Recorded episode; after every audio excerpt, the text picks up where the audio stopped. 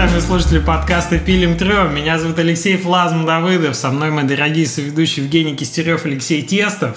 Привет. Сегодня у нас в гостях э, Дмитрий Митрофанов, э, также известный как Пиксай. Привет, Дим. Привет.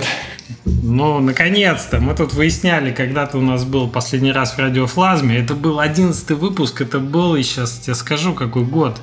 Наверное, год 13 это 2013. Да, 2013 год, ноябрь. Ого!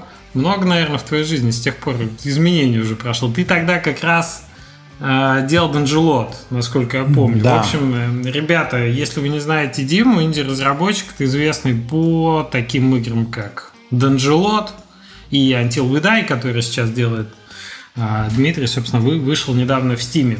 Об этом, обо всем мы поговорим, о том, что ты делал между тоже, но сначала нас очень интересует, Дмитрий, во что ты играл на прошедшей неделе? А, Вантил Видай.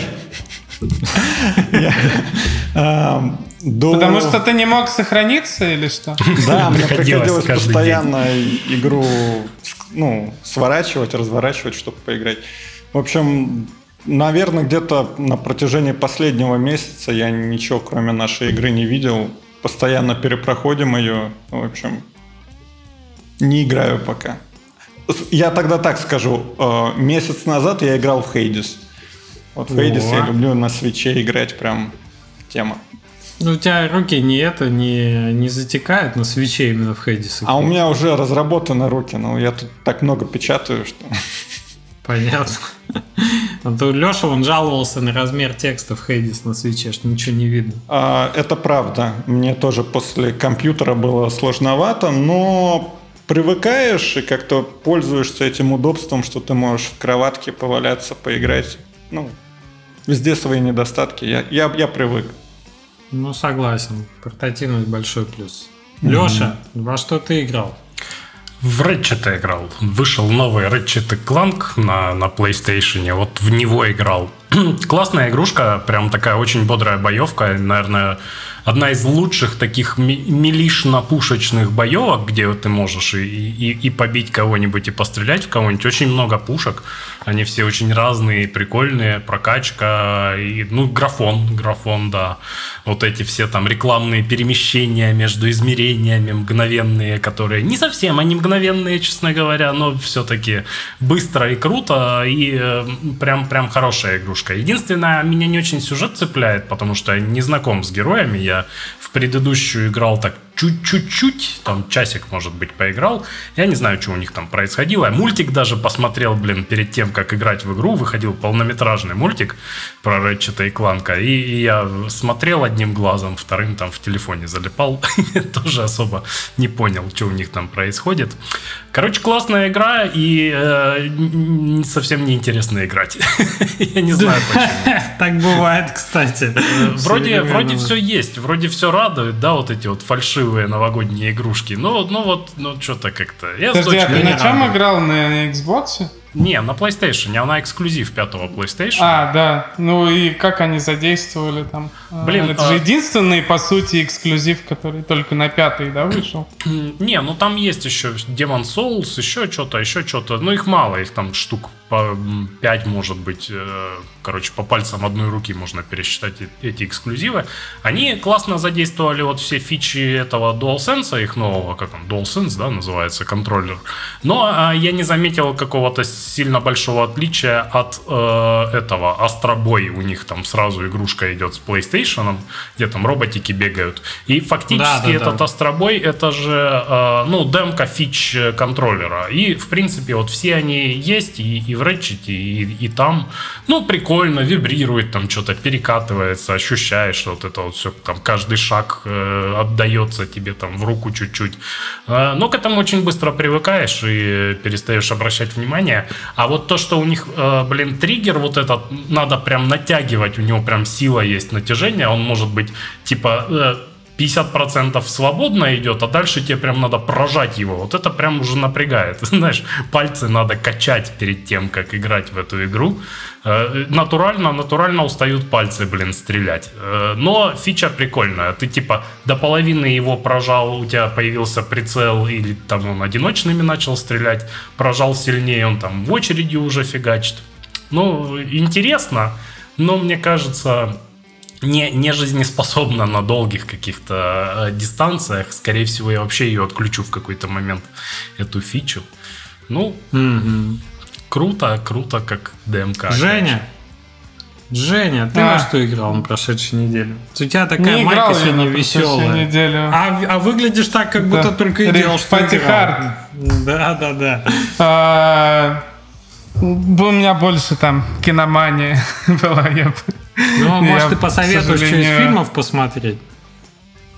Блин, я не знаю, это какие-то очень тестостероновые фильмы, по-моему, которые я смотрел. Это всякие про джентльмены фильм Гая, Гая Ричи и ну, ну короче фильм. вот в это я все погрузился в карты деньги два ствола и, и все такое то есть ты смотрел, пошел фильмографию не шутите, Гая Ричи именно. Не шутите со мной. Дима пришел с уважением, поэтому... Это другой фильм уже. Ты, между прочим, Я все смотрел, понимаешь, у меня перемешалось. Я теперь хожу это грозные по району. Ты знаешь, что Гай Ричи популярен э, также, ну, то есть он в Англии довольно популярен, но так как он популярен в России, он не популярен больше ни в какой другой стране. Это какой-то феномен, да? Э, как бы, видимо, пост 90-х именно в российской действительности, что вот эти э, криминальные его именно э, картины очень заходят почему-то именно нашему зрителю. Вот. И как так сложилось? Это прям феномен. А у меня получилось, что я все эти фильмы не смотрел, когда был молодым совсем. И там условно крестного отца в прошлом году посмотрел первый раз. Ну, ну типа... Скажу страшную вещь, мне не зашло. Я тоже посмотрел, ну, там пару лет назад его, наверное, первый раз, да, и первый, и второй, я сидел такой, я чё, как? Слушай, я до сих пор жду, пока выйдет продолжение The Real RocknRolla, вот э, рок-н-ролльщика настоящего. Там же заход на вторую часть, и мне вот э, очень понравился именно setup и герои. Там, кто он был? Там раз-два. Вот эти прям ребята. Батлер, Джерард Батлер там играл, еще кто-то.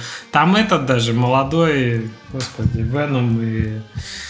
Ай, Том Харди. В общем, да, Том Харди. Он его вообще там не узнать. Он же там такой, типа, красавчик. Но это прям, не знаю, это надо любить, наверное, такой setup и такой подачу. Мне Гай Ричи тоже нравится. А я чуть-чуть поиграл в контр и больше ничего не буду рассказывать, потому что я смотрел вестерны. Знаете, какой самый крутой вестерн посмотрел я? Терминатор 2, вот с этими всеми. Я пересмотрел, я этот фильм смотрел, знаете, до убоя просто. В детстве у меня была кассета записанная с ТВ, я ее крутил, вот крутил, часто опаздывал в школу, даже посмотрел Терминатор 2 в очередной раз. Посмотрел снова, и вот шероховатости видны, но фильм гениальный, потому что он до сих пор смотрибельный в целом. А почему ты его к, к вестернам отнес? Ну, там есть целая, целая история. Во-первых, он про путешествие во времени, и там куча хороших отсылок а есть. Мы, а мы знаем, что вестерны э, про путешествие во времени Нет, обычно. это, во-первых, потому что мне подходит по, так сказать, по матчасти таймлоудера. А во-вторых, там очень клево сделано именно не, ну, во-первых, там как, как работает а, вот это путешествие по времени. Смотрите, спойлер, так, значит, да? машинка будет вот так вот в конце. Вот так вот. Что ты наделал? Примерно, примерно. Так что всем рекомендую Терминатор 2, кто не смотрел, прекрасное кино. Переходим к Диме назад. Дима заскучал тут без нас уже. Нет, нет, нет, меня просто чуть-чуть аудитория на Дискорде там ела, когда сейвы будут. Понятно, опять пишешь сейвы где-то в голове. Слушай, мы до этого доберемся обязательно. Ты, ты эту фразу уже на всех языках выучил? А, нет, нет, нет. Мискузи, там, же там пишут, вот это. пишут там на китайском, где. Там, да, на, ну, на, на китайском я уже немножко понимаю отдельные иероглифы. Это, это Но аудитория Стима намекает на то, что, мне кажется, пора, да, пора понимать. Дима, Данжелот вышел в 2013 году. Это что правда. происходит? Вообще, давай ну, вспомним, как ты вот сейчас с высоты прожитых лет, прожитых лет, потому что скоро 10 лет пройдет уже, а скоро 23 год будет. Как ты Данжелот оцениваешь вообще как проект? Что для тебя сейчас? Ну, Данжелот был моим первым опытом и сразу по меркам небольшого разработчика успешным. Я думаю, он отчасти мне и помешал, потому что неправильно я распорядился, скажем так, ресурсами, которые свалились, и ну, сделал неправильные выводы. А это была прям первая-первая игра? Да, это прям первая. Вот да. есть, так, вот, так бывает? Да, так бывает, и так бывает, что ты не развиваешь успех, и я могу открыто сказать, что, например, Донжелот по потенциалу гораздо больше, чем а, ну, то, что я в него вложил, дал как бы на публику. И, конечно, до сих пор бывает так, что я понимаю, сейчас чуть-чуть переключусь там на Until We Die, э, общался с партнерами там из Китая, например, они такие, о, говорит, мы вас знаем, типа Данжелота, очень популярная у нас игра, у нас тут много клонов, как бы Данжелота, вы, вы молодец, я такой, а, а почему так вздыхаешь? В смысле, ты не получал роялти или они были как-то э, ну, проданы неудачно права? Я не говорю, что это неудачно или еще что-то. В конце концов, я смог прожить все эти 10 лет благодаря Данжелоту, ну, если уж на то пошло. А, но часть меня как предпринимателя понимает, что я не развил успех, то есть можно было бы достигнуть большего. А, но на определенном этапе ты уже перестаешь как-то обращаться назад, там, в прошлое. И... Ну, я просто принял, что это был опыт. Я многому научился, познакомился с кучей интересных людей. А с тобой в том числе, Флазом, с Женей Кистеревым, вот теперь с Алексеем тоже.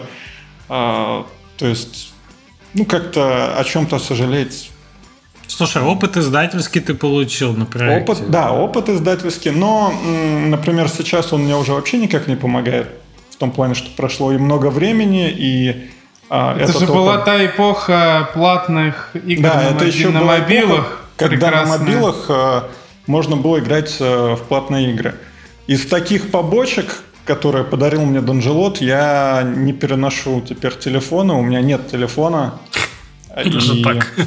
Мы вот сейчас э, ну, выиграли на индикапе же там кучу наград. Одна из наград был iPhone, я отдал жене. Разбил об стену. Не, не, не, у тебя вообще нет телефона? А, мне жена свой дала, чтобы я с родителями связывался и Яндекс Такси вызывал. Но... Что за травма такая, что тебя настолько а, сильно это прям зацепило?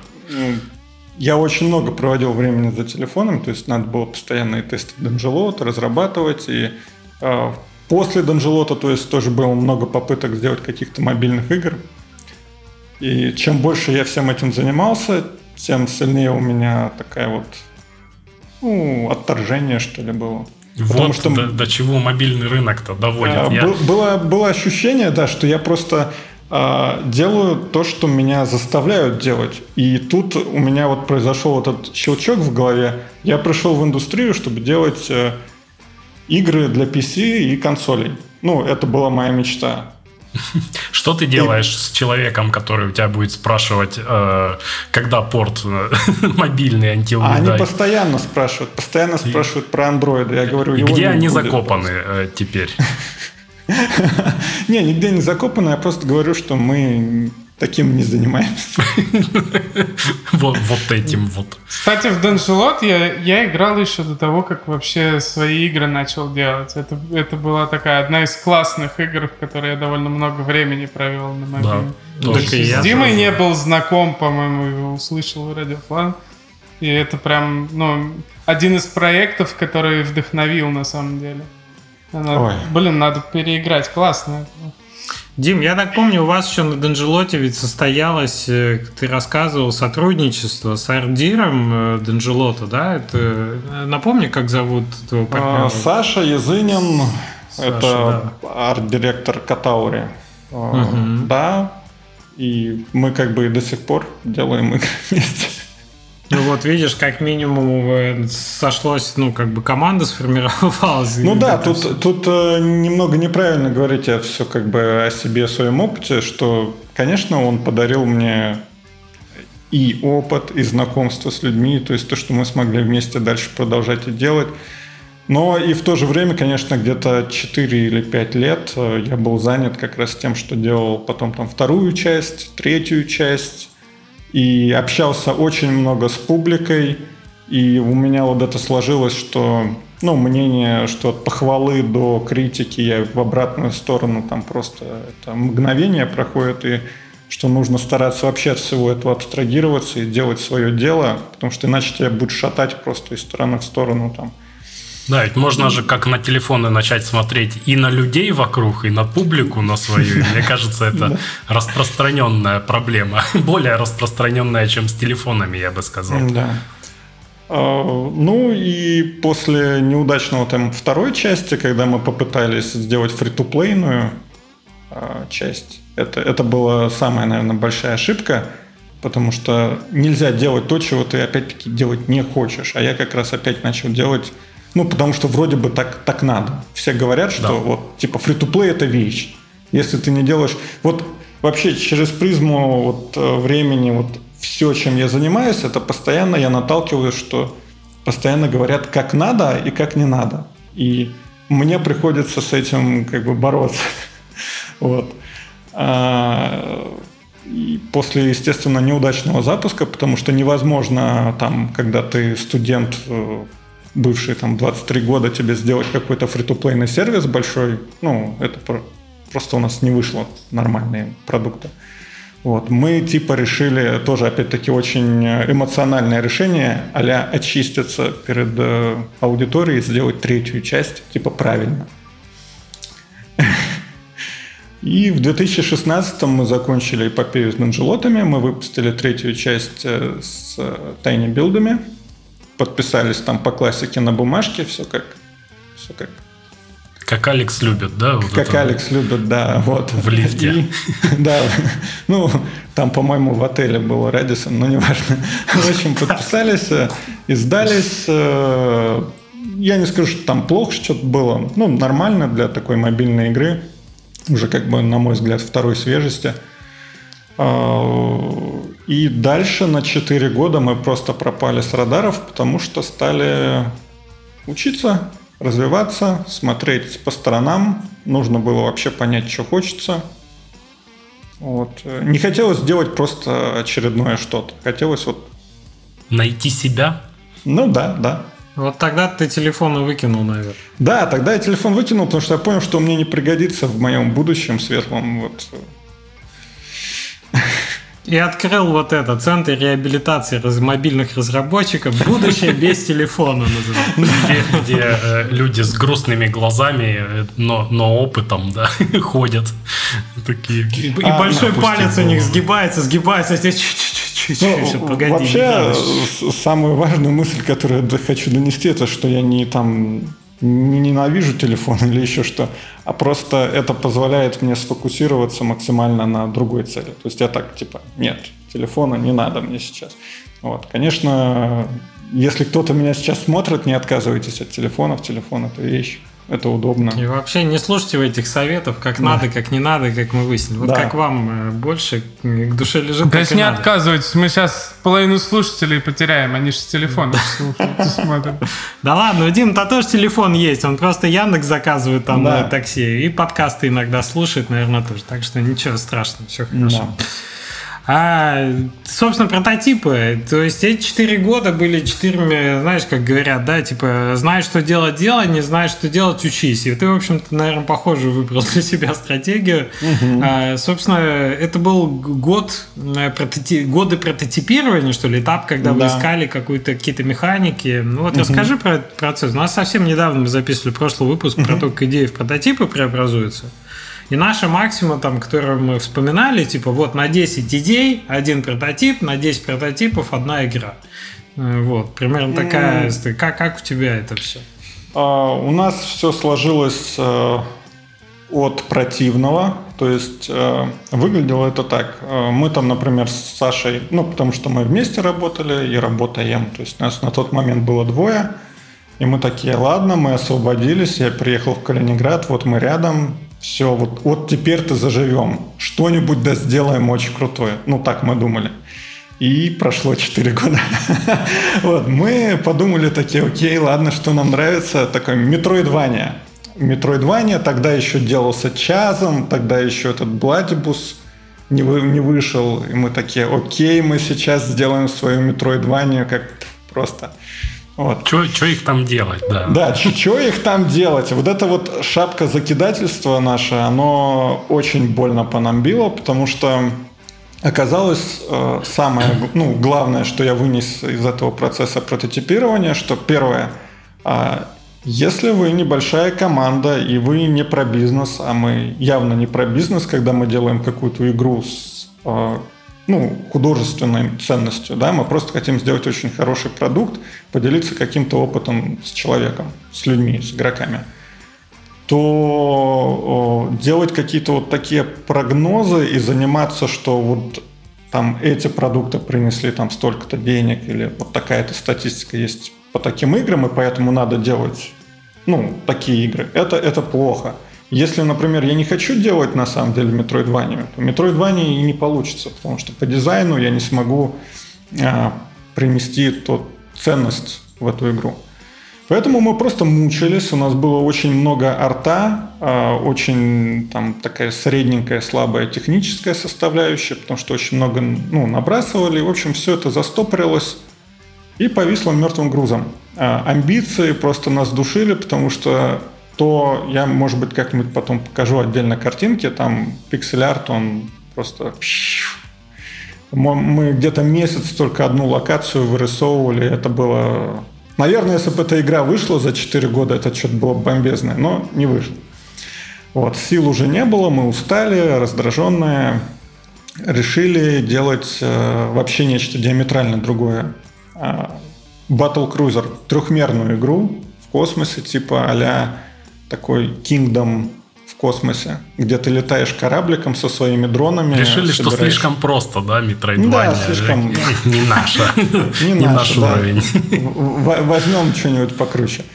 А, опять же, все уперлось в то, что мы много делали а, начального, ну, в начале продукта полишинга, что я вот, если я что и рекомендую там молодым командам и ребятам, не начинайте как бы с конца. То есть сначала хороший рабочий прототип, геймплей, а, хорошо отработанная идея, потом начинаете уже свистелки, переделки добавлять. У нас как бы, так как у нас очень сильный был Art Direction, у нас все шло как бы от, от обратного. То есть сначала контент, под него выстраиваются масштабы, геймплей, Опять-таки нас это убивало. Ну, то есть э, ничего хорошего из этого не выходило, кроме опыта. Опыта, когда я такой, блин, что-то ну, уже когда ты второй раз натыкаешься на какие-то грабли, у тебя в голове, да мне вообще медленно все доходит, я такой, что-то идет не так, что-то, что мы упускаем. Ты вот, чувствуешь, почему? что опять опыт начинаешь получать. Да, да, да. А если ты в геймдеве почувствовал, что опыт пошел, значит, надо срочно сворачивать куда-нибудь в другую сторону. Значит, теряешь деньги, скорее всего. Да. Ну, как все это теряется, время, деньги там. А, участвовали в Лудум Дере, ну, то есть уже пошли посмотреть, как, как оно на Лудум Дере, типа. Может ну быть, мы там что-то сделаем.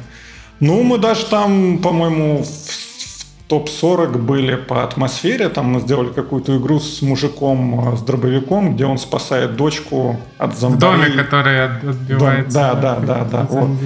А, это был уже поприятнее опыт, потому что мы просто что-то маленькое, законченное в короткий срок сделали. И это было удовлетворение, что ну вот ты сел там за 2-3 дня что-то сделал, в это поиграли, прикольно. Вот. Но мы тоже не стали это развивать. А, дальше мы уже начали просто исходить из э, противного. Нам по времени уже по силам просто ну, нужно было что-то выпускать. Это, это нормально. Вот. Нам нужно было взять какую-то идею, которая позволила бы нам э, в относительно короткие сроки э, ну, сделать игру и выпустить все. То есть я, кстати, никуда не деться, да, от вот этого. Художник должен быть голодный. Пока художник да. не начнет голодать хотя бы чуть-чуть, то да. что-то и не рисуется ничего. И, и, и на, на самом деле настолько сейчас все это вот насыщено за 4 года, потому что у нас еще был пиксельный Cryoshock, который мы тоже не доделали. Там это beat 'em up в космосе, такой с элементами shmup а очень э, такая дикая штука. Мы с ней ездили в 2019-м. Это было прям буквально перед Die, на выставку White Nights э, в Германию, Берлин. А, я приехал, показывать эту игру инвесторам, показывать людям на мобильную выставку. Ну, это ладно. Мне, мне просто хотелось уже посмотреть. так вот заходил. Да, да, да. Знаешь, как в, церковь, когда заходит там какой-нибудь это, просто, дьявол шипить начинает все. Просто хотелось э, хоть какой-то уже движухи. На самом деле э, свои плюсы с этого было. Я там расскажу попозже, как это все вышло. В общем, в этот момент, вот в 2019 когда я видел безразличный взгляд очередного инвестора, который мне просто вежливо улыбался, но корпоративно слал меня на... В общем, я понял, что что-то надо, надо капитально менять. Вот. Мы начали отрабатывать просто несколько небольших, а, совершенно небольших идей, и так начал рождаться Until We Die. А, нам нравилась обоим игра Kingdom – но не нравилось, что, например... Подожди, Kingdom... у меня а, вопросы. Да. я, я все на эту тему, короче, по поводу того, как вы 4 года прототипировали, что это называется. Я как понимаю, это было э, не то, что вот как Леша говорит, стандартная схема, которую все знают, но никто не умеет.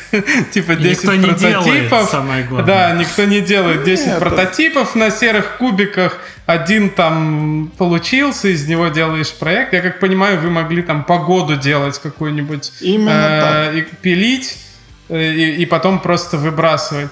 Во-первых, почему вы это выбрасывали? Как это решение принималось? Вот именно выбрасывание. А во-вторых, это все-таки морально сложно. Вас угу. два человека. Как вы друг друга подбадривали вообще? То есть это тоже сложный момент, угу. я понимаю. А, ну, тут такой момент. Первый, насчет э, прототипов э, с кубиками. Это правильная тема, и, откровенно говоря, в следующей нашей игре я очень хочу это использовать.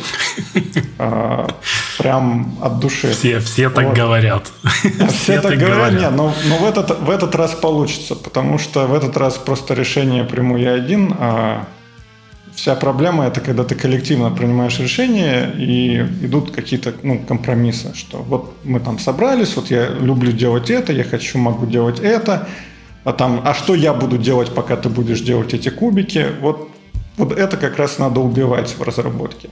Тут надо быть максимально жестким. А, а как у нас э, выходило так? Ну, да, мы где-то в среднем тратили год э, на прототип. Делалось очень много контента, все это выбрасывалось со слезами, болью, криками, разбитыми окнами, стульями, креслами. Ну, это Я... по твоей инициативе было? Типа ты да, художнику звонишь да. такой, слушай, нет, такие я... вещи лучше Давай не надо встретиться. лучше встретиться. Да. Да, чтобы поймать человека, когда он вслед за стулом в окно собирается. Нельзя сказать, что мне это было как бы просто тоже ну, принимать. На самом деле у меня до сих пор проломленная дверь в туалет в квартире. Вот, ну, мы ее там за, залепили чем-то. Но с, прям... с какой то был стороны? С внутренней или с наружной? Наружной, снаружи. Проект закрываем. И закрываем. Ну, выпусти а, меня. Это, ну, я, я к чему хочу сказать. Это вообще ни разу не просто. А, невозможно до конца, наверное, морально с этим как-то мириться. А, но нужно было понимать, мы э, всегда старались очень трезво оценивать не сначала работы, а под конец работы свои силы. И а, иногда, иногда самое правильное это сказать нет. Вот не мучить, потому что хорошее дело, оно с самого начала ну, должно хорошо начинаться. Вот. Некоторые вещи надо прекращать. Чем быстрее ты прекратишь, тем меньше ты потеряешь денег, времени, сил. Поэтому просто из двух зол ты выбираешь. Да, меньше. но чтобы прийти к этому выводу, надо от этого пострадать. А, а чужие слушайте, советы а... мы не слушаем. А я, а я вот что понять не могу. Четыре раза. Ну, я да. понимаю проблему, которая вот не с боксами, а когда ты работаешь с очень скилловым, классным ардиром, да, это человек, который любит рисовать, который рисует очень классную графику, причем сразу, и тебе ее просто жалко выкидывать, потому что она очень красивая. Это известная проблема. У тебя прототип с графикой, ты начинаешь как бы тянуть кота да, за яйца, да. потому что все красиво. Вот. А Ну, четыре раза-то, ё-моё. Это ты на это намекал, что ты не быстро учишься? Да, я именно, я именно на это намекал, но я, я научился. Я ну, очень то есть как, вы прям садитесь и такой, Саш, ну, что-то фигня выходит, да, год делали, все очень красиво, ну, неинтересно играть, да, давай закрывать проект, давай. Я почему-то думаю, больно, что это всегда было... Дверь. Я почему-то думаю, что это была подменная идея. Типа, слушай, а я, у меня может быть вот такой проект. Да, есть супер типа, концепт. Вот это выстрелит. Не то, что мы этот закрываем и будем искать новое что-то, а типа... Замораживаем. Поставили на паузу. То есть где вот эта точка, которую надо, симптом, который надо поймать и предотвратить? Ну, от вас ничего не скрыть, вы, товарищи, такие стрелянные, опытные. А, действительно, а, возникает вот этот, вот когда начинает, а давай сделаем какой-нибудь небольшой сайт-проект. Вот это вот За, две недели буквально. В этот раз точно. Вот. Причем а, у нас было так, что это шло как бы и с моей стороны, и с его бывало такое типа, после Нового года там собрались, типа, ну, надо чуть-чуть отдохнуть сейчас, освежить, там, сделаем сейчас по-бырому, по-бырому. Потом такой, блин, уже два месяца прошло. Ну, еще, получается, мы это делаем. А Вся суть, что это просто на самом деле детские, на мой взгляд, ошибки. Ошибки двух э, творческих людей, которые очень вовлечены в отдельные процессы, но которые не хотят видеть картину в целом. Слушай, у меня, по-моему, ни один проект не начинался никак по-другому все проекты, которые я сделал, а я сделал много их, они все были вот, ну сейчас, ну две недельки буквально, вот передохнем и все, и погнали. А, и, а, вот, а то на э, паузе там висит скажу уже. Скажу прямо, например, на следующий проект я ну, всем говорю, что мы будем делать в среднем 4 года. И у людей от этого, конечно, такие ну, я вижу просто такой страх и недоверие, но по факту выйдет в итоге где-то в районе 4 лет. Лучше честно в этом признаться, сразу заложить а нет, а нет страха, что когда ты говоришь выйдет за 2 года, выйдет за 4, а если ты говоришь за 4, то выйдет за 8? Не, ну как, тут, тут я как понял, все просчитано. Сначала там еще три неудачных попытки по году, а потом нам срочно надо выпускать продукт. Не-не-не, такого, такого не будет, я уж думаю. Ну, мы, Слушай, мы проверим, ребят, через 4 года мы тут встретимся. И... Все, берем, берем с тебя это будем, обещание. Будем За, живы. Забились, договорились. Да. Дим, как Until We Die появилось? Это было скрещение вот этих э, концептов? То есть это что? Это мужик с дробовиком плюс э, а, отбивание от зомби? с дробовиком. Баба с дробовиком, да, да, да, точно. Вот, э, там Иван, мужик, он с калашом.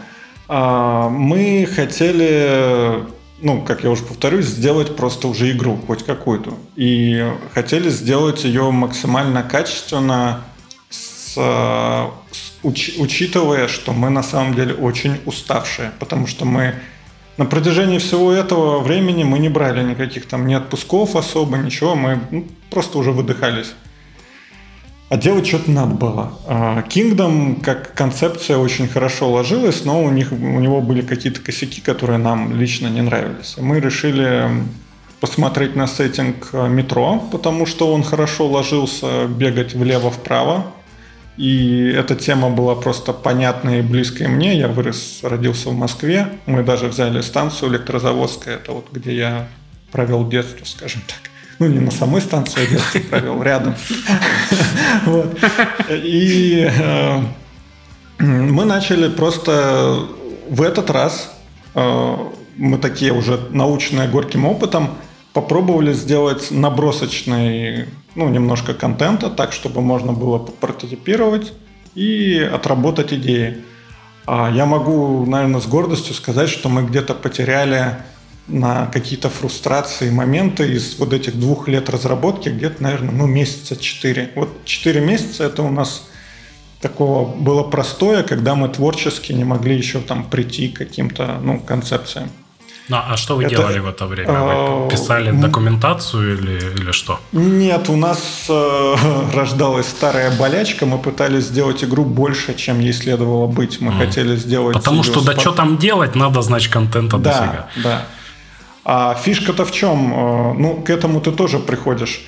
художник, особенно скилловый, он всегда будет производить контент быстрее, чем даже скилловый программист, ну, код и дизайнер э, игру. Потому что игра это вещь живая, тебе нужно э, подумать, э, запрототипировать, оттестить, поиграть с людьми. И ты будешь очень сильно удивлен, когда ты поиграл и думаешь, что все хорошо, потом дал там десяткам человек, и они там сказали, блин, это совсем не то. Да, то есть и... там работа растягивается по срокам. А художник, он тебе контент, вот ты только скажи, он прям, он, он готов, он ждет, он там...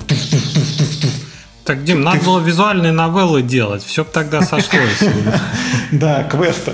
Вот. Ну, в общем, постарались как-то вот это сгладить, что сначала все-таки в первую очередь мы по геймплею, потом уже будем а, добивать контент. Все равно так немного не вышло, делали примерно параллельно, поэтому, наверное, так быстро все выходило.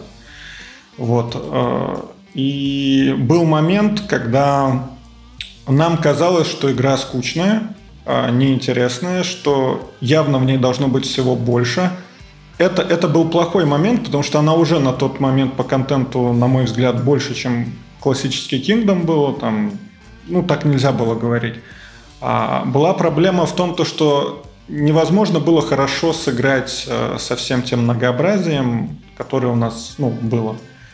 И правильным решением было, конечно, не расширять, то есть еще больше добавлять контента, потому что каждый это человек, он искренне хочет ну, помочь э, продукту, но он думает с призмы своей проблемы. Например, художник такой, М, игра плохая, наверное, потому что контента мало. Ща, я все сделаю, подождите, ребята. Там программист такой, М, игра плохая, наверное, я фреймворк не дописал. Ребят, подождите, ща я вот сяду, я напишу, в лед будем делать игру. Дизайнер тоже там начинает э, фичер крип, то есть там усложнение, очень много добавлять всяких фишечек, рюшечек. А что надо-то? Надо сделать хорошую, блин, фундамент, хорошую базу.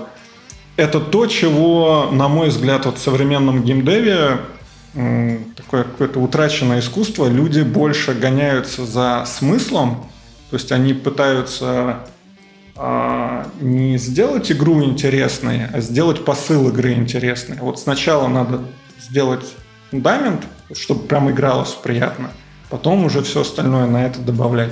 Может, это идет от того, что сейчас проще делать игры, делать то, что выглядит как игры? Да, да, проще. Это доступности.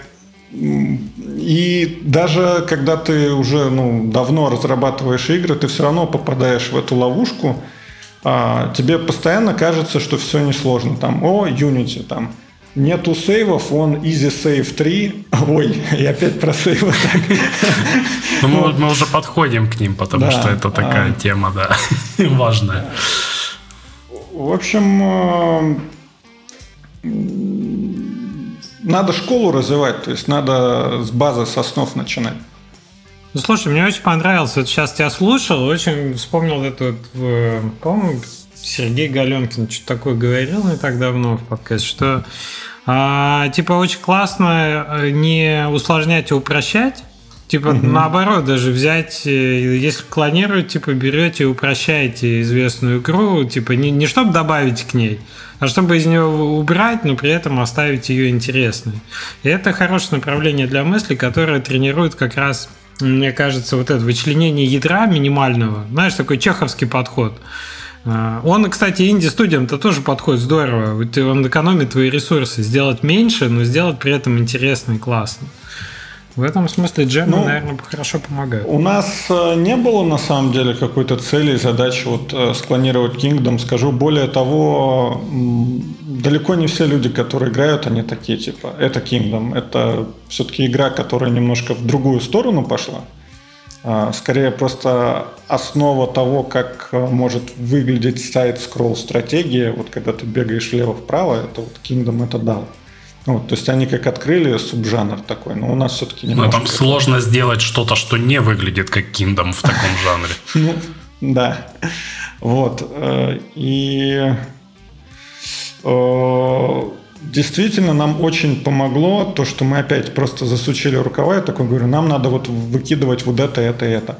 Мы выкинули где-то 3 или 4 больших ассета, но это все равно было не смертельно. Смертельно было, когда мы начинали такие, ну, может быть, не будем это выбрасывать, а вокруг этого построим игру какую-то.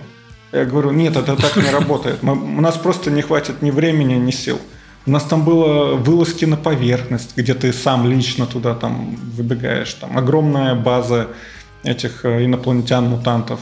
Это, все это, это столько сложного контента, который по динамике не укладывается, скажем так, в тот процесс, который у тебя был, а процесс он про защиту базы. То есть у нас была ситуация, что у нас есть э, база врагов, до нее надо бежать, ее уничтожать, то есть играть от агрессии. А тебе это не надо по целям игры, тебе наоборот надо защищать свой пятачок. И ты пытаешься ужать две игры в одну, и получается какая-то хрень. В итоге ну, на месяц работа встает, потому что дизайнер фрустрирует, художник, э, так как он не занят э, полезным трудом, он начинает себя сам занимать и добавлять тот контент, который вообще, вообще не нужен. Вот. Слушай, ну разве э, не круто художника отпустить, сказать, иди делай, э, я не знаю, анимированные там, анимируй, анимируй все. Вот все, что у нас есть, пойди ну, анимируй. У нас настолько сложное качество по отрисовке. Ну, вы наверняка видели, там детализация, она такая, типа Metal Slug. Там... Выглядит шикарно, да, сложная явно система. Это анимации там делать, то есть каждая лишняя анимация на самом деле для Саши, ну, такая иногда приятная боль, иногда не очень приятная. Угу. Вот. Там, но боль. Э, да, но боль. Скорее была а, такая фундаментальная ошибка, наверное, которую мы сделали и не смогли поправить, это масштабы игры, из-за которых у нас а, площадь, скажем так, по которой ты бегаешь, она больше, чем могла бы быть. То есть масштаб был задан определенный, и он не совсем укладывался в ту динамику, которую нам нужно было. То есть тот же там Kingdom, он более мелкий, и больше деталей могло поместиться ну, на экране. У нас наоборот все очень такое крупное, и надо далеко бегать. И мы, чтобы хоть как-то сгладить пилюлю, что людям, ну, в игре бегать надо очень много, мы ввели ачивку марафонец. Там считается, сколько километров ты набегал. Нормально.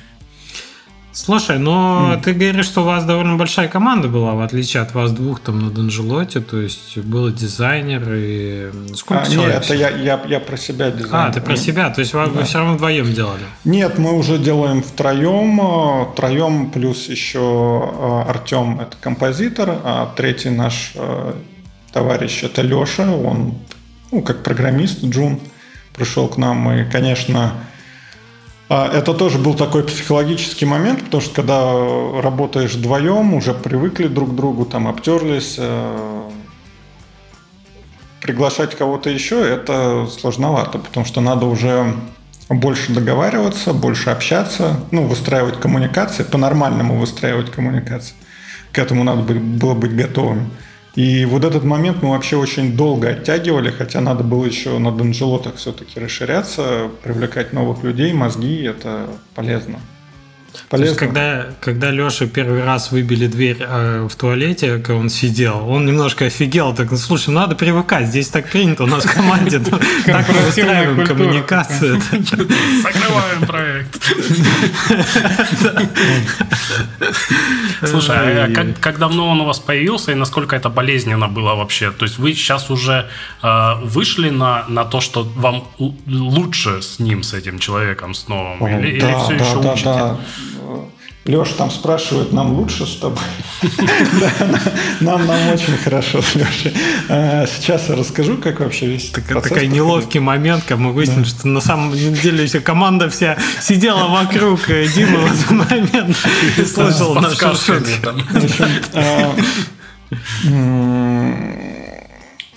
Проблемы как таковой, наверное, интеграции в команду не было, потому что мы уже были знакомы. Я в процессе всех этих прототипирований же еще писал фреймворк и успешно дописал на Unity, чтобы делать игры. Собственно, он нам позволил быстрее работать и как-то более стандартизированно подходить и брать Слушай, людей а, один момент. Э, ты когда рассказывал вот это там, программист вот это говорит, дизайнер это, а сейчас оказывается, что программист и дизайнер это один человек, ты. Да, я. То есть ты, ты выдумывал все эти вещи. Да, да, иногда бывает шиза, что ты как бы с разной точки зрения смотришь на ситуацию. Слышишь голоса дизайнера в голове, голоса программиста. Споришь сам с собой. Спорят, двери выбивают. Я сам с собой не спорю, у меня для этого есть вот крыска, это флаффи, и еще Крипер. Вы не думаете, я не сумасшедший, просто так проще. Они наслушались всякого. Ролевые модели у него там. Крыска сказала, надо кодить. Нет, надо сделать дизайн. Да. А, ну, в общем, с Лешей мы познакомились как раз на почве фреймворка, потому что я в Discord наш активный, уютный каналчик привлекал программистов как раз с такой целью, что рано или поздно я начну искать людей, ну, которые бы, с которыми бы мы хотели бы работать. Вот. Ну, мы познакомились, он помогал мне по фреймворку, все толково, все по делу. Потом э, узнал, что он тоже хочет делать игры. Ну, тут как бы я такой, парень, давай. Ну, ты... хорошо, хорошо, что Леша оказалось это все-таки отдельный человек от тебя, да, а, не, не, а не это, снова это ты. отдельный человек. Потому что, но это бы объясняло, что он легко вошел в команду, знаешь, как, как будто всегда там был. Ну, типа Дима сейчас напротив зеркала сидит. Ладно, хватит психотерапии. Да. А, на самом деле... Слушатели понимают, что насколько тяжело делать игры, до чего это доводит. А, ну, не перебивайте вы, дайте Есть небольшая подсказка на тему того, как можно проще выстроить коммуникации. Ну, может быть, где-то это немножко наивно, но то, что я замечал, это то, что все хотят высказаться, но на самом деле никто глубоко о какой-то проблеме не думает. Поэтому Прежде чем что-то серьезно обсуждать, я просто выношу на повестку какой-то вопрос и прошу всех ребят э, подумать. Подумать самостоятельно до того, как мы все вместе начнем что-то обсуждать. И это позволяет подойти э, к проблеме не то, что вот иногда бывает такой тупняк, все собрались там втроем, вчетвером, и там одни и те же идеи мусолят уже по 10-20 раз. А просто, что есть проблема, у каждого, ну, он подумал, есть какое-то решение этой проблемы. Мы собираемся, э, обсуждаем, смотрим варианты, выбираем лучший, либо откладываем, ну, думаем, почему у нас не получилось как бы принять решение, и все. То есть достаточно демократично. Э, я стараюсь, чтобы ну, все по возможности были вовлечены в процесс. И самое главное, вот что для меня важно – если хочешь по дизайну игры что-нибудь говорить, а на самом деле, как оказывается, очень много людей хотят быть вовлечены именно в процесс вот непосредственной разработки, правило очень простое. Пройди игру. Если ты не проходишь игру, говорить с тобой пока не о чем. Без сейвов. Без сейвов, да. Просто возьми и пройди ее за два часа. Давай, ты сможешь. Мне понравилось, что ты говорил, что все имеют право высказаться демократично, и Флаффи, и Крипер, и любой может высказаться, побеждает лучшая идея. Слушай, ну и родилось в таком подходе что-то интересное. То есть был, есть пример, когда вот история приходила из неожиданного места, и это прям то, что надо, а тебе это было неочевидно. А, да, довольно много таких э, мест было. То есть э, ребята реально помогали, и э, КПД, скажем так, вот качество этой помощи, он ну, был намного выше. Мы точно так же старались таким же подходом подходить к игрокам, то есть мы очень много приглашали плейтестеров, некоторые на протяжении уже там полугода тестят игру. Я могу сказать, что где-то, наверное, половина или даже больше таких действительно светлых, хороших идей, это пришло к нам вот именно со стороны от людей. То есть это э, там, я свою роль как геймдизайнера скорее воспринимаю больше как, что я систематизирую всю информацию, которая поступает, и просто так как я чуть-чуть больше вижу, ну, так как я весь проект могу охватить головой, просто принимаю решение, что взять, что лучше как бы, ну, вложиться под под текущее состояние игры и наши, скажем так, финансовые технические возможности. А, а так э, игроки, они часто очень э, ну, такие заряд в корень, скажем так. То есть, если видно, что человек заинтересованно играет, и он, он будет играть в твою игру даже больше, чем ты. И это, mm-hmm. это часто неизбежно. А, он может дать тебе очень ценные советы. Иногда бывает так, что он хочет, конечно, просто облегчить себе жизнь, зачитерить, ну, то есть там заобузить игру, ему кажется, что это во благо. Это, это надо отметать. Вот. Мы выписываем э, в Google таблички, то есть э, люди могут туда записать свои вопросы, предложения. А, иногда им кажется, что что-то является багом, а это фича, например, такое тоже бывает. А, самое, наверное, классное для меня было откровение. Это э, в нашей игре достаточно много перков, бонусов, которые можно ну, получить во время игры и насколько мне люди помогли вот э, выстроить эту систему координат ценностей. То есть э, мне казалось, как геймдизайнеру, что, например, этот бонус полезный и интересный. Ну, я так видел.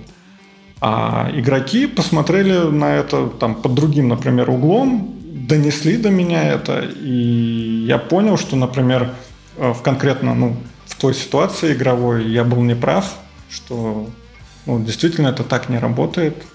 В общем, я в восторге.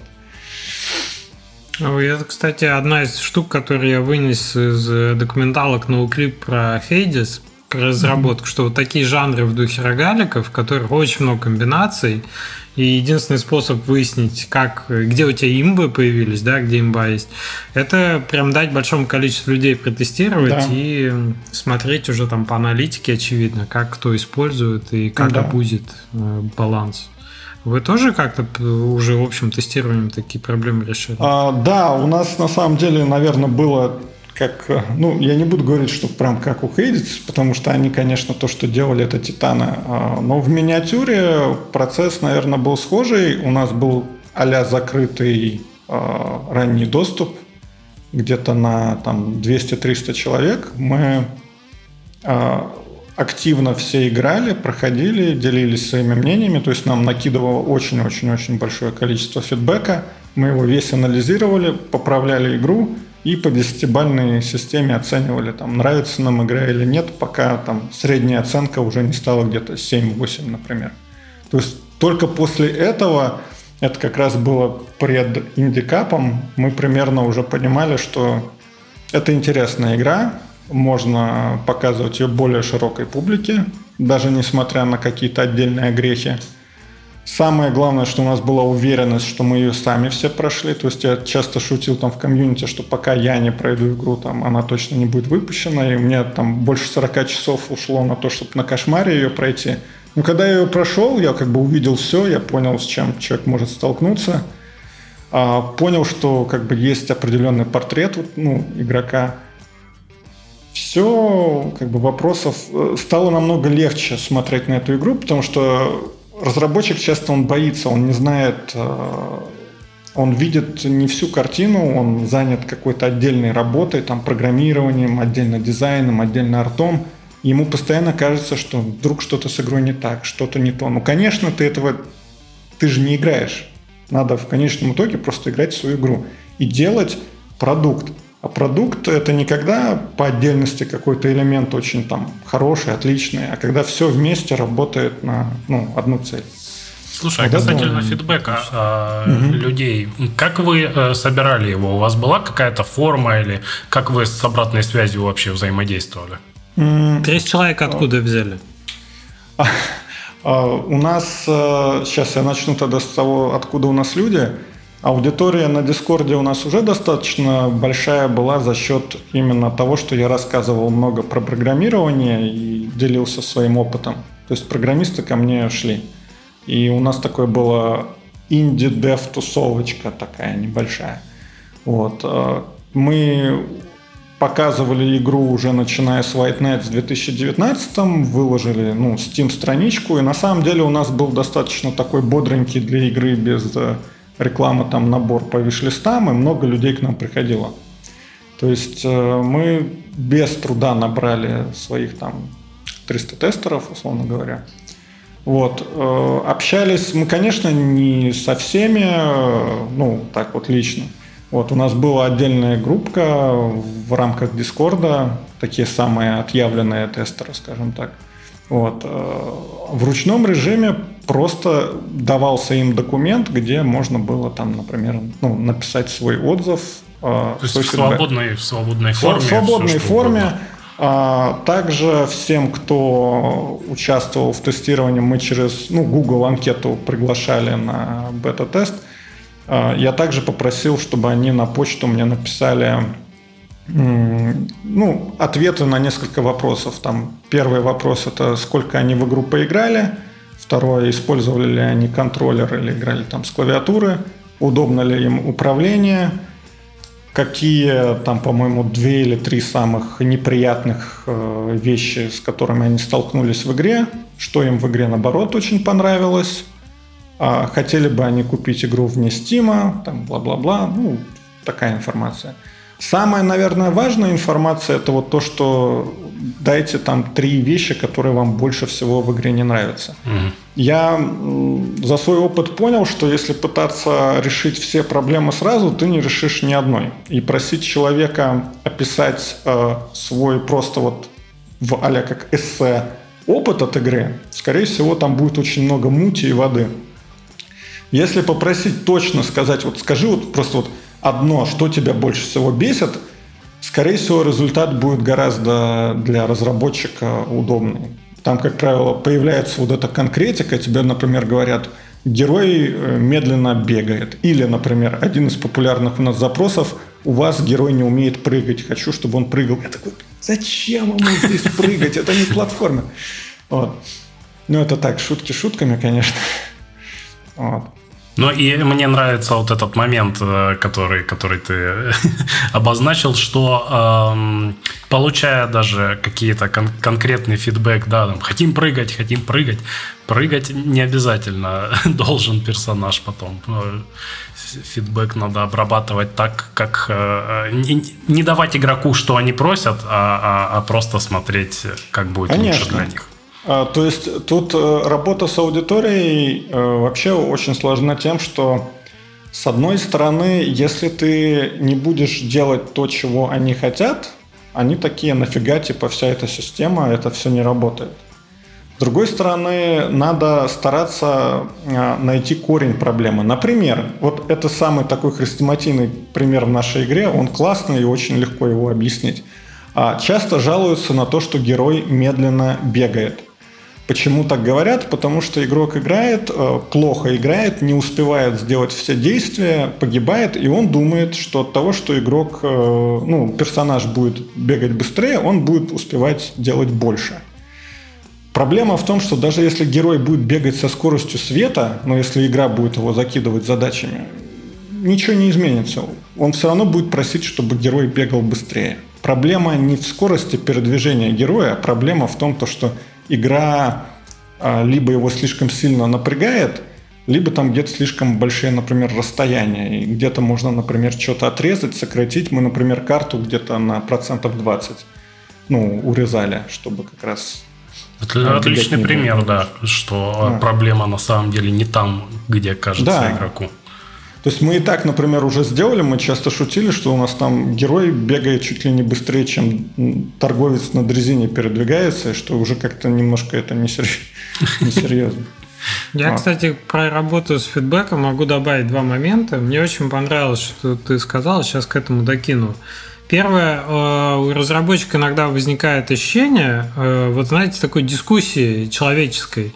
Надо к этому относиться больше как к техническому моменту и желательно не вступать в дискуссии, типа не пытаясь уговорить игрока, что на самом деле игра хорошая и так далее. Ну, как бы оправдываться. Ну да, мы так сделали, потому что и так далее. Вот тебе дают фидбэк, типа скорость маленькая, ты говоришь спасибо, я вас услышал. И фиксируешь себе. Игрок сказал, что скорость как маленькая. Как эпизод а потом... был в этом Силиконовой долине, когда он вышел, э, когда там был этот а, опрос пользователя, за зеркалом сидел, а потом вышел объяснять, что они не Да, правы. да, да. Ну то, ну, то есть это же не твоя задача 300 этим 300 людям объяснить, что игра нормальная. Твоя задача донести хорошую игру там 3, 3 миллионам условно. А для этого надо игру починить, а не их мнение об игре. И И вот когда ты записал, что один там человек сказал скорость низкая, второй сказал там может быть тоже скорость низкая, третий сказал далеко бежать и так далее. Ты вот смотришь на эту картину фидбэка и ты пытаешься за этим, за этими словами увидеть реальную проблему, потому что то, что uh-huh. говорят, оно может быть далеко вообще не так. Или те uh-huh. решения, которые предлагает игрок, они могут быть далеко от истины. Ты пытаешься понять, а где реально боль у персонажа? То, что он сказал же, значит, что боль есть, какой дискомфорт присутствует. Но как его починить, вычленить и вообще в чем он заключается, это уже твоя работа как разработчика. Дизайнера. Да, да, да. При этом решения, решения могут быть парадоксальные. Да. И, и, и обратные. Наоборот, сделать его еще медленнее. Тогда я, я, я буквально так сделал. У меня в игре был бег. Э, мне люди жаловались, говорят, далеко бегать. Я говорю, все, бега не будет. Выкинул бег. Ходите медленно исследуйте. И ничего, нормально. Игра про страдания. Дим, от, от момента начала вот, первого прототипа до выпуска в Steam, сколько срок разработки у вас был? А, два года. Мы в, по-моему, мае или апреле, апреле начали делать Until We Die. В 2019, по-моему, да. Угу. Слушай, а момент тестирования, он на какой этот пришелся? Вот этот момент, когда вы все сделали, начали тестировать до момента релиза сколько? Сейчас скажу. У нас э, получилось так. Э, в ноябре-декабре 2020 мы наивно сказали себе, что игра закончена, мы молодцы. А, нам написали даже Гоги, такие типа, мы тут увидели у вас игра интересная, давайте к нам. Показали им игру, они нас послали. Мы такие, наверное, все-таки что-то такие прошли еще раз, посмотрели. Такие трезво оценили, мы не выйдем э, в феврале, как мы там хотели. Надо еще поработать. И где-то начиная с января 2021 вплоть до релиза мы просто постоянно тестили, полировали нон-стопом. Там очень э, был по графику тяжелый, потому что мы по большей части где-то по 6 дней там в неделю пахали, и перед релизом вообще сейчас ну, постоянно на работе. Мы старались вот прям буквально фидбэк приходит, обрабатываем сразу, прям делаем вообще вот. А по почему... То есть, получается полгода целых. Да, целых полгода. Почему GOG сказали, что типа не? А. Полишинга не хватало или баги? Да, поли, полишинга не хватало, баги были. ну, они действительно были. С багами вообще штука интересная. А, а, разработчики и игроки видят их по-разному, но это еще ладно. Это то, что касается там визуала, как, какой-то мелочи. Хуже, что, например, там игра на разных, например, машинах, она может вести себя по-разному. И иногда даже зависит от того, какую версию там ты Unity выкатил. В общем, для меня там было много откровений технических, э, что не, не все так будет просто. В общем, проблема... Все, все игры где-то в чем-то могут забажить. Это нормально. А, важно свести вот этот процент э, ну, недовольных и тех людей, у которых там что-то не запустилось, просто к какому-то минимуму.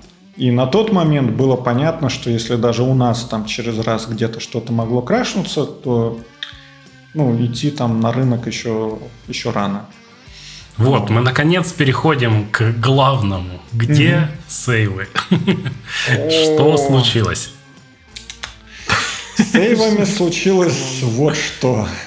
Они есть, но их нет. А что, чтобы вы понимали, у игры, у игры хороший рейтинг. Я когда смотрел, там было 75, и это у игры без сейвов. То есть, по моим прикидкам, если бы у игры были сейвы, то рейтинг был бы э, существенно выше 100. А, ну да, игра-то хороша, и мы были обречены на успех, это понятно. Но сейвы, сейвы. А как так вышло-то, что вы полгода полишили, но сейвы все равно не А вот э, это момент, когда команда небольшая и очень э, сфокусированная на каких-то отдельных вещах, и ты э, делаешь такое маленькое допущение, которое ты не имеешь права делать. Ты все успеешь, ты все сделаешь, все получится, потому что тут делать не так уж много. Это мой личный косяк, Тут Прям. То есть вы делали эту систему где-то в конце, до этого вас устраивало да. и так э, а, проходить, ну, и не дело, хватило дело времени чем? ее а, довести до ума. Почему вообще релиз на самом деле состоялся, несмотря на такой грех? Я понимал, что игра ну, в таком формате и объеме, и без сейвов работать будет нормально. Ну, mm-hmm. то есть это может быть больно для каких-то людей, там неприятно, но это терпимо. То есть еще как-то можно с этим жить.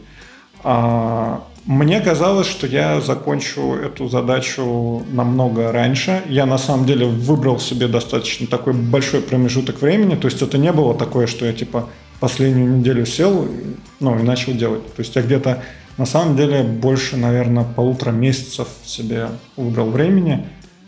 И я вот не справился. А вышло так, что уже шел хайп на игру определенный, то есть много стримеров шло на нее смотреть, уже все даты были забиндены в стиме. Ну, понятно, что переносить можно, но уже когда тебя, ну, все это, это уже... болезненная очень штука. Это, это очень болезненная, да. По маркетингу. И мы уже приняли решение, что надо опять из двух зол выбирать меньшее. А на будущее, наверное, пока вообще даже самая маленькая штука не будет в игре готова, блин, даже, даже не начинать вообще, наверное, маркетинг. Э, я про маркетинг еще очень много чего могу сказать, потому что тот опыт у меня уже прям с антилвидаем такой э, большой. Ну да, в этот раз самом... же нет издателя у вас, правильно? Да, издателя нету. Хотя издателей к нам, да, по-моему, наверное, все, кроме девольверов, обращались. Это а, отличный, отличный показатель, когда издатели сами приходят еще и табунами. Да, как издатели, мухи на пиксель-арт. Да. Э, издатели нам начали еще в 2020-м там мухи приходить. На пиксель-арт. Спасибо, Леша. Э, да, извини. Да не, ничего. Первые, наверное, Versus Evil были. Да, они первыми написали еще в 2020-м, там в начале. Я еще был удивлен, потому что еще рановато, на мой взгляд, было. Вот, ну, да, начали обращаться, потом мы и Team 17 там подтянулись, причем это было из разряда там э, такие, о, мы видим, там вы релизитесь через месяц, нас это не волнует, давайте, давайте общаться, мы готовы. Нам это, но это, это было уже на поздних, да, этапах, уже когда Да, на, по, на поздних этапах уже вообще там забрасывали в почту, в Дискорд, на Твиттер, э, они везде. Причем мне нравится это их новое ноу-хау, они там отправляют каких-то э, красивое слово скауты. Я, я почти почувствовал, что я будто бы какая-то звезда в футбольной команде, и сейчас вот к нам приходят скауты, и сейчас нас будут забирать. Э, вот э, был такой разговор как раз со скаутом Team 17, но тут у меня я в свое время, я не буду говорить, что я там обжегся на издательстве. Там. У меня был опыт. У меня был опыт с Данжелотом и без издателя, и с издателем. А, и я просто не видел, какую ценность они могут принести нашему продукту, потому что деньги у нас как бы есть на то, чтобы игру доделать, а, а то, что они предлагают, не казалось чем-то интересным. То есть то, что мне... Когда мне издатель говорит, что он вложится в маркетинг, я такой... Такой, да, конечно. Так, почему объясните? Кажется, что это, ну, как бы мутная история, ты не можешь проконтролировать а, это. Или дело что? не в том, что нету контроля. Дело в том, то, что я вообще не верю в то, что можно просто взять и сделать для какой-то игры а, маркетинг. Вот я, например, знаю о чем наша игра. Маркетинг это про то, что ты людям помогаешь определиться с выбором. Это не про продажи. Очень часто сейчас маркетинг путают с продажами. То есть маркетологи пытаются тебя убедить в статистике, что тебе надо 200 тысяч шестов, чтобы на стиме стать успешным. Это не работа маркетолога. Работа маркетолога – донести правильно то, э, о чем игра, помочь людям, а я не вижу помощи. Я вижу о том, что как-то пошло пытаются там в 3-4 термина определить, э, что из себя представляет эта игра, и выбросить на свою аудиторию. Так, так маркетинг не работает. И когда мне приходит издатель там за два месяца до релиза, я не верю, что он может э, ну, сделать маркетинг. Когда я говорю с человеком, который не играл в нашу игру, не проходил ее, не понимает ее ценности, как он ее будет продавать? Ну, то есть, как он будет помогать э, другим понять, что это именно то, что им нужно? В общем... Слушай, ну, э, опять же, ты вот упомянул аудиторию. Мне кажется, тот факт, что есть определенная аудитория у издателя, которая на... заточена на определенные жанры, да, Условно говоря. Угу. Кто у нас, кстати, Kingdom издавал, напомните, ребят? Raw Fury. А. Да. Ну вот, ты приходишь к Raw Fury и говоришь, чуваки, есть Kingdom, но про метро. А, и они Raw... такие, окей, рассылочка нашей аудитории, и у тебя сразу... А, там... С Raw Fury мы общались, и там чуть до суда не дошло. Я думаю, это отдельно можно поговорить. О, как ты что, ничего себе. Погоди, за эти, за механики не судятся же. Нет, не за механики, там они по внешнему виду придрались. По внешнему виду? Да. У вас, мне кажется, очень сильно разный внешний вид. Я думаю, если внимательные люди заметят, что раньше мутанты были фиолетовыми, а сейчас они оранжевые. Ага. А, за такие вещи. Мутантов. Блин, кто бы мог подумать, что настолько... Это, это было за неделю до релиза. Ничего себе. Хуже... Не с добром они пришли. А, хуже общения у меня, наверное, с издателями, чем с Рофурией, не было ни с кем, потому что я был, я был шокирован. Наверное, самое приятное, с кем мы общались, это были Chucklefish. Я думаю, вот, э, да, Алексей он знает. А, Chucklefish, они, да, классные. Вот. А Raw Fury это какой-то вот э, чувствуется в них некий корпоративный дух, который они там ну, я просто по, по Википедии посмотрел, что они вроде как с э, Electronic Arts там, ну, в основном их менеджеры были. Ну, как-то вот чувствуется, что они не Индия. Они выпускают Инди, но они по духу они вообще не Индия. Как, как это все было? Мы вышли с предложением по кросс-промоушену. Я говорю, у нас вот, ну, там, виш-листов э, под 70 э, тысяч растем очень быстро. Вот там за три недели вот у нас Типа, можно поработать вместе. Ну, пытался найти хоть какую-то точку соприкосновения, типа на кросс-промо. Я понимаю, что у нас э, мало сейчас возможностей, инструментов, но я на самом деле всегда пытался найти вин-вин ситуацию, например, что мы можем взять несколько игр там на русскую локализацию от издателя. Почему нет? Это тоже работа и стоит денег. То есть я не просто хочу как вот как там прийти, дайте, дайте мне свою аудиторию. Нет, всегда стараюсь как бы найти вариант.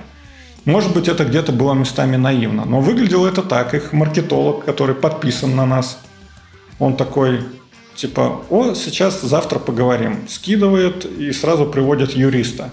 А, я, я, я этот тип разговора запомнил на всю жизнь, он очень показательный. А от тебя что-то хотят, с тобой никак не ведут диалог, то есть тебе строго по пунктам. Вот тебе нужно сделать это, это, это, все остальное просто, ну, то есть суть разговора, почему я, например, к ним обратился, оно просто вот стирается. То есть у нас есть к вам претензия, а, она высказывается в очень доброжелательной форме, ну, то есть все там позитивно так, но ты понимаешь, что от тебя уже что-то ждут. Видимо, потому хотят. что время юристов дорогое, они да, говорят только по а, делу. Ну, мы постарались найти верную позицию, то есть очень важно, конечно, сразу определиться, что, например, мне не понравилось, что даже вообще в письме упоминалось, что нам могли сказать что-то, что типа у нас арт чуть ли не повторяет арт там из Kingdom. Вот, то есть нужно было сразу такие моменты как-то ну, оговорить, пресечь. Мы пришли к взаимопониманию, быстро переделали там то, что им прям не нравилось. Это было очень валидольно, тяжело. Ну еще бы, неделя до релиза, тут да. юристы тебе клеймы вот. пишут. Ну. и в, в конечном итоге они, ну как просто говорят, типа, «А, удачи вам с релизом, вы молодцы, все, пока. Ну, такое себе. Ну да, я такой, ладно, тоже опыт. Вот. С Чаклфишами интересно было, они наверное, самые адекватные гибкие. Мы просто по таймингам не сошлись. Они говорят, если бы там до осени, типа, ну, дотерпите, mm. мы можем найти как бы способы там поработать. А я говорю, ну, надо, да нам вот сейчас прямо они говорят, ну, честно, мы сейчас просто, ну, мы не можем. А, но это ты, ты к ним уже приходил, да? Нет, они, они, они сами, сами пришли. Mm. То есть э, вообще я, я не писал никаким издателям, потому что мы изначально собирались э, издаваться сами. Uh-huh. Это просто долгосрочная на самом деле стратегия, идея, потому что а, мне кажется, выгоднее разработчику 30%, которые там, или даже иногда больше отдает э, паблишеру, вкладывать э, самому в продвижение игры. Это, это реально ну, то есть... Ну, это если ты умеешь это делать, потому что это же тоже работа, которой надо а... постоянно заниматься и, и full time перед релизом. Не, не всегда такое, есть такая возможность. Меня тоже пытались в этом убедить. А, дело тут даже не то, что в full тайме надо просто, наверное, а, правильно а, очертить. Например, когда мы работали со стримерами, мне нужно было очень много, ну, тоже рассылать и писем, и общаться, и нам очень много писали.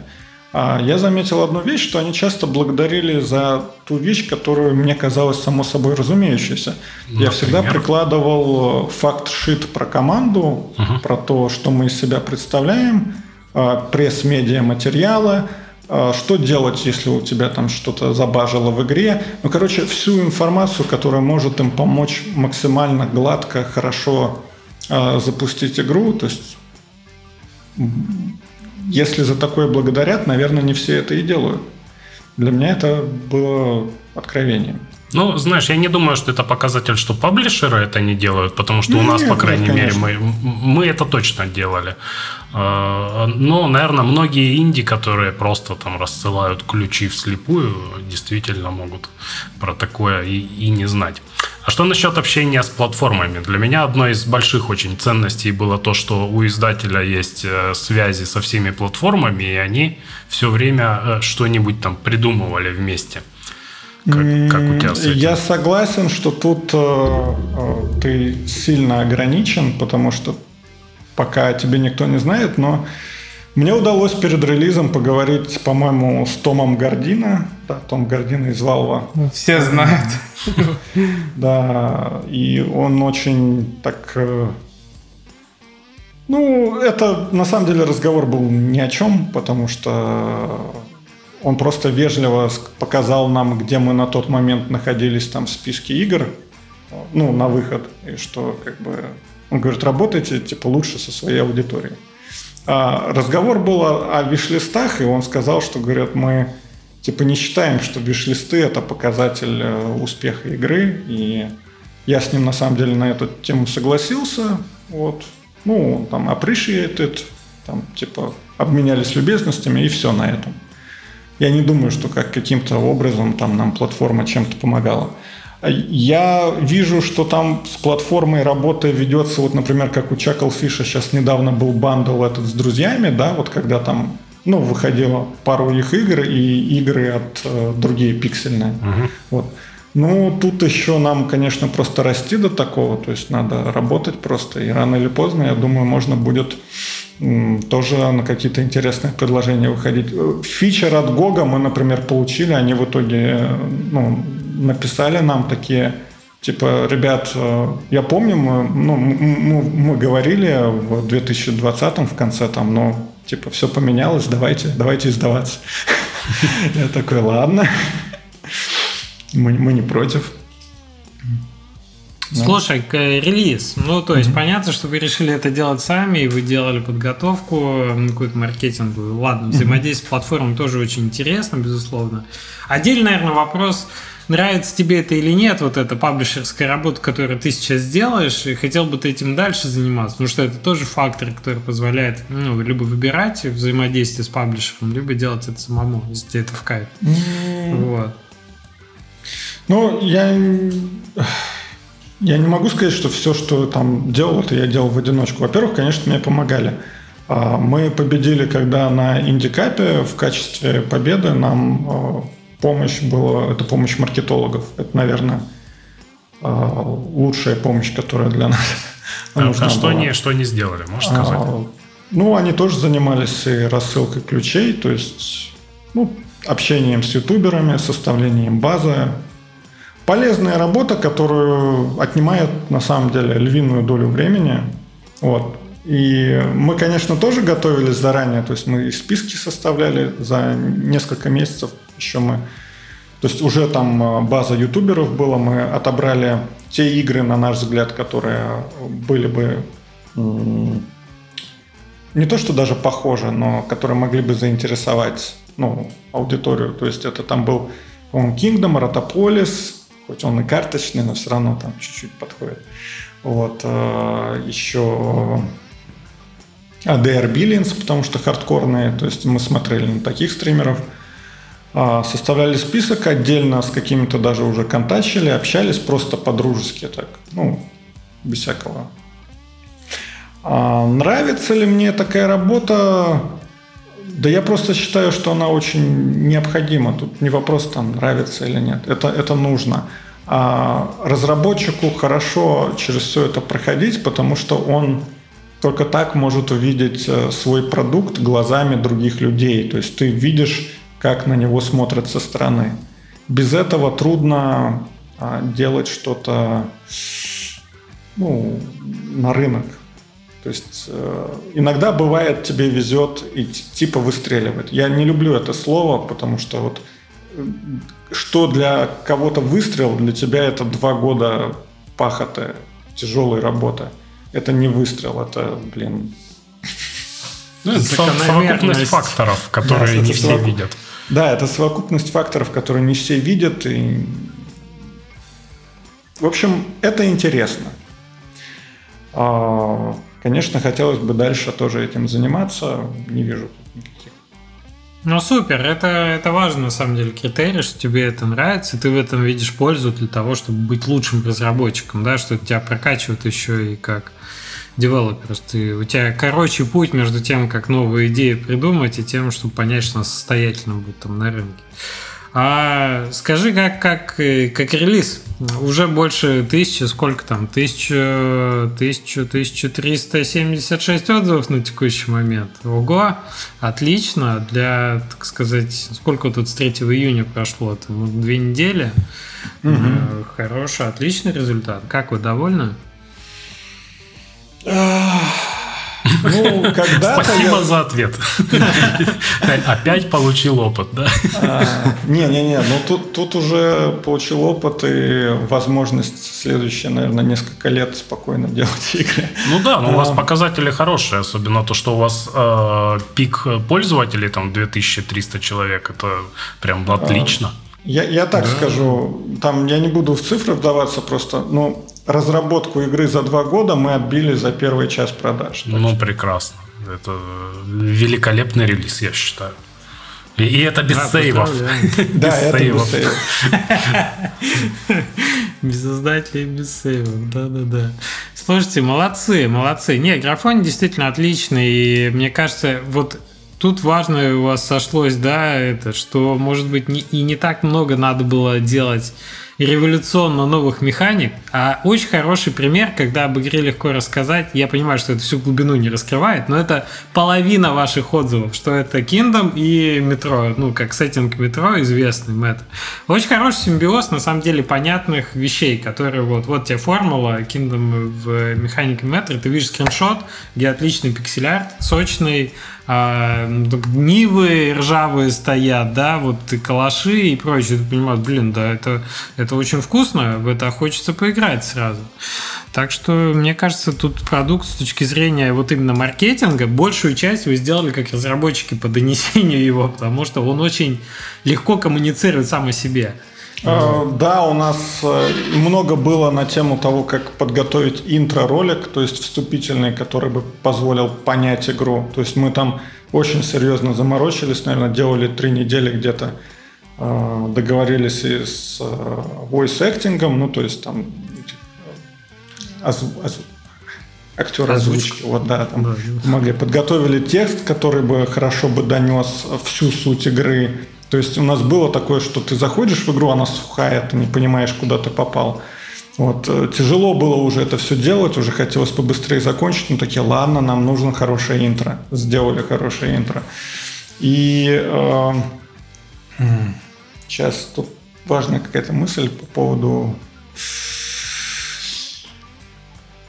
А, да, по поводу сеттинга. В сеттинг вообще не верили, то есть э, с первой выставки нам говорили, что никто не будет играть «Это клюква».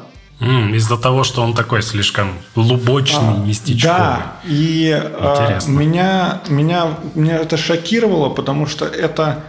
Я не понимаю, откуда это рождается. Вот э, у иностранцев, которые видели игру, как правило, там, о, типа, интересно, что-то. Они хотят узнать что-то новое, потому что, на мой взгляд, уже э, классическое вестерн, там, средневековое фэнтези, оно приелось. Э, хочется каких-то новых сеттингов. я вижу, как делается какой-то город, э, польская команда от CD Projekt, город, по-моему, что-то делают там. В общем, берут э, уже сеттинги такие э, восточноевропейские или даже славянские. А тема-то ну, глубокая, интересная. Почему русские разработчики а, стыдятся, отказываются, не хотят смотреть на ну, свое как бы окружение? Тут просто, по-моему, непаханный край. Вот этого мне... Знаешь, мне, мне просто кажется, что слишком легко скатиться куда-то в совсем уж местечковость. То есть у вас сеттинг не, не э, э, как это сказать, не, не основная вещь, наверное, я бы сказал. Ну, это все равно какой-то... В, в этом опасность большая. Есть много капканов. Стать клюквой для русского рынка, стать непонятным для западного рынка совсем. Потому что ну, нам кажется, например, что, что вот эти вот панельки, сложный. панельки пятиэтажки какие-то это свое родное, ты их видишь, и у тебя сразу душа радуется. Но надо учитывать, что этого недостаточно, как бы, чтобы э, Конечно, душа радовалась. Сейчас у, у этих, у э, айспиков выйдет, когда помни игра. Мне интересно, как ее воспримут, потому что там, ну, э, если видели, как Видели. она, No by, by Heart, она вообще, по сути, про ностальгию по вот этим там в каком э, мы росли все в маленьких этих городах, да, пятиэтажках и вот это все. И там прям для русской аудитории классно, а на Западе Слушайте, интересно. я как. про вспомню вам, напомню, да, игра помню, напомню про концепцию э, Netflix, которую они сейчас global используют. Это типа global и local, да, это когда история идет в неожиданном сеттинге, ну вот в духе там э, история ортодоксальной еврейской секты где-то в Нью-Йорке, например, угу. да, в Америке, девушка, которая оттуда вырывается. Или кино в этом плане то уже намного дальше продвинулось. Да, да, да. Но это существует именно... как индустрия и все такое. Я понимаю, но это именно тренд. Когда ты погружаешься, ты совершенно, например, можешь не знать, как живут там, там вот эти испанцы или вот в этом времени там какие-нибудь э, шумеры или еще кто-то. Но так как там затрагиваются вещи для тебя понятные эмоционально, ну, типа вот э, там момент освобождения человека, да, сценарий освобождения человека из истории. Или, опять же, понятный сеттинг, если мы, ой, понятная механика, если мы говорим об игре, то для тебя этот антураж становится интересным, потому что тебе... Если, ну, тебя, бы... если тебя правильно в него погрузили. То есть, типа, Безусловно. Ну, в этот антураж. Не, ну сейчас, на самом деле, ситуация очень сильно меняется. Сейчас даже западные издатели охотно смотрят, на самом деле, на э, во многом на вот тематику, ну, пусть 90-е никому не понятны, а вот э, э СССР, советская вот эта вся эстетика, она уже понятна, и она сейчас востребована. Ну, так последний. Чернобыль, Чернобыль вскрыл это. Да. Но знаете, я, кстати, хочу сказать, что ребятам как раз э, с сеттингом они правильный выбор сделали, потому что вот восприятие СССР времен Холодной войны для западного игрока, а, оно понятно, оно очень много раз обкатано, и это вот как раз точка входа, которая ожидают. А вот мы про игру Партизана, да, недавно говорили, у нас был подкаст, и там сеттинг Партизан в контексте, как это снимали в фильмах с СССР 60-х годов, которые нам очень понятно известны. Ну вот, вот так просто взять и отдать на Запад оказалось непонятно. То есть не все прям поняли, кто такие вообще партизан, почему они так романтизированы, почему о них в этом ключе говорят. То, что для нас было супер понятно, для западного игрока оказалось совсем не очевидно. Я, я вот жду, когда раз... сеттинг 90-х перестанет быть для нас стыдным, когда мы это будем воспринимать как как, я не знаю, якудза там, типа, да знаешь, такая, криминальные такие вещи, типа вот нашего про которые даже в принципе не особо охота говорить, да, бумеры, бригады, вот это вот все, оно же ну, это же тоже часть культуры, и когда-нибудь она тоже должна в медиа появиться ну, Netflix международно. уже брат 2, уже, да. уже можно. Да, ну, да, брат, кстати, да. Это, это, тоже, это тоже показатель, на самом деле, да. Можно делать. А насчет... Э, так вот, я возвращаюсь от Netflix к игре Speak мне кажется, вот она будет понята, потому что она очень эмоциональна, и это универсальный язык, понятный всем. Если там фигурирует смотря, смотря как они сделали. Еще, еще безусловно, непонятно. надо посмотреть, безусловно, саму игру, но мне кажется, из трейлера, из того, Я думаю, мы их еще и позовем, про это поговорим потом. Было да, классно, конечно. Да. Когда она выходит? Э, в июне, не знает. Должна быть в июне. Ну, посмотрим. Да. Знай, ребят, тут нельзя быть уверенным на все сто процентов. Дим, ну что, есть ли что-то, что ты еще мог добавить про игру? Мне кажется, мы тебя обо всем уже спросили. И ты разве что про планы на будущее выяснить теперь. Ну, интересно, будет ли развиваться игра? Там контента куча выкинутого а, и все такое. Да. DLC, там надо же все это продать еще раз в DLC. Вот, мы, мы когда что-нибудь вырезали, я говорил, в DLC вернем. Это очень хорошо, очень классно дизайнера так уговаривать всегда. В DLC войдет, не переживай, или художников. Ну, мне, к счастью, это не надо никого уговаривать. А у нас э, план такой, что, во-первых, у нас сейчас будет э, выставка, по-моему, в конце июля, ну, на которой мы участвуем. Мы хотели бы еще контента добавить в игру, то есть еще один сценарий, еще немного персонажей. Нам очень хочется собак в игру добавить, по-моему, вот немецкая овчарка это вот то, что не хватает вот там в игре. А, мы будем добавлять контент и где-то развивать игру еще ну, примерно год. Один это точно, это вот наша, скажем так, публичная такая гарантия, что мы не бросаем игру, а чуть-чуть ее обязательно еще развиваем. А, это Консоли. все не, консоли обязательно, на Nintendo Switch игра выйдет, мы получили DevKit уже.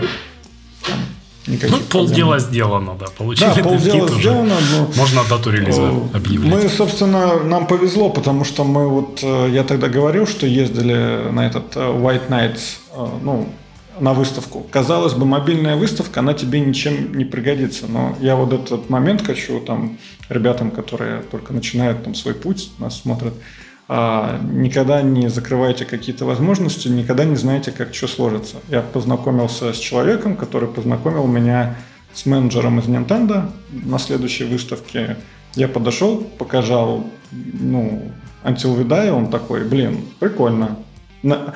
Причем было понятно, что игра, на самом деле, мы делали немного с расчетом на Nintendo Switch, она очень хорошо ложится благодаря своей формуле, то есть вот этой вот горизонтальной.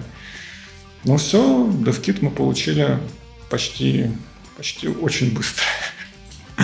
Ну, там, там скорее проблемы были с его отправкой. Ну, разобрались с этим. Вот. Вы будете а, сами портировать? Да, да. Ну, я так считаю. Мы по интерфейсам и по управлению все изначально делали так, чтобы он был хорошо под консоли. А дальше тебе осталось только на Unity нажать на волшебную кнопку, посмотреть, как это все работает. И если в трех FPS. Мой опыт. А, ну, у нас не должно быть с этим все-таки проблем. Там, Я тоже так думал. Мы посмотрим, мы посмотрим. Вот. Но я, я здесь всегда, всегда оптимист, и в конечном итоге нету какой-то технической проблемы, которую я не решу. Ну, в любом случае, э, традиционное мнение, что Switch это одна из самых простых для портирования консолей, поэтому да, да. проблем Самое классное, что после того, как портируешь на Switch, потом можно очень классные патчи оптимизации на PC закинуть, да. потому что то, что работало на в любом утюге вообще, потому что под Switch надо. Ну, мы, мы уже на самом деле с картошками работаем, то есть нам много очень таких слабеньких компов присылают, ну, статистику. У нас действительно есть проблема с освещением, так как у нас очень много там завязано на нормал мапах, и вот этом динамическом освещении там это жрет, конечно, немерено.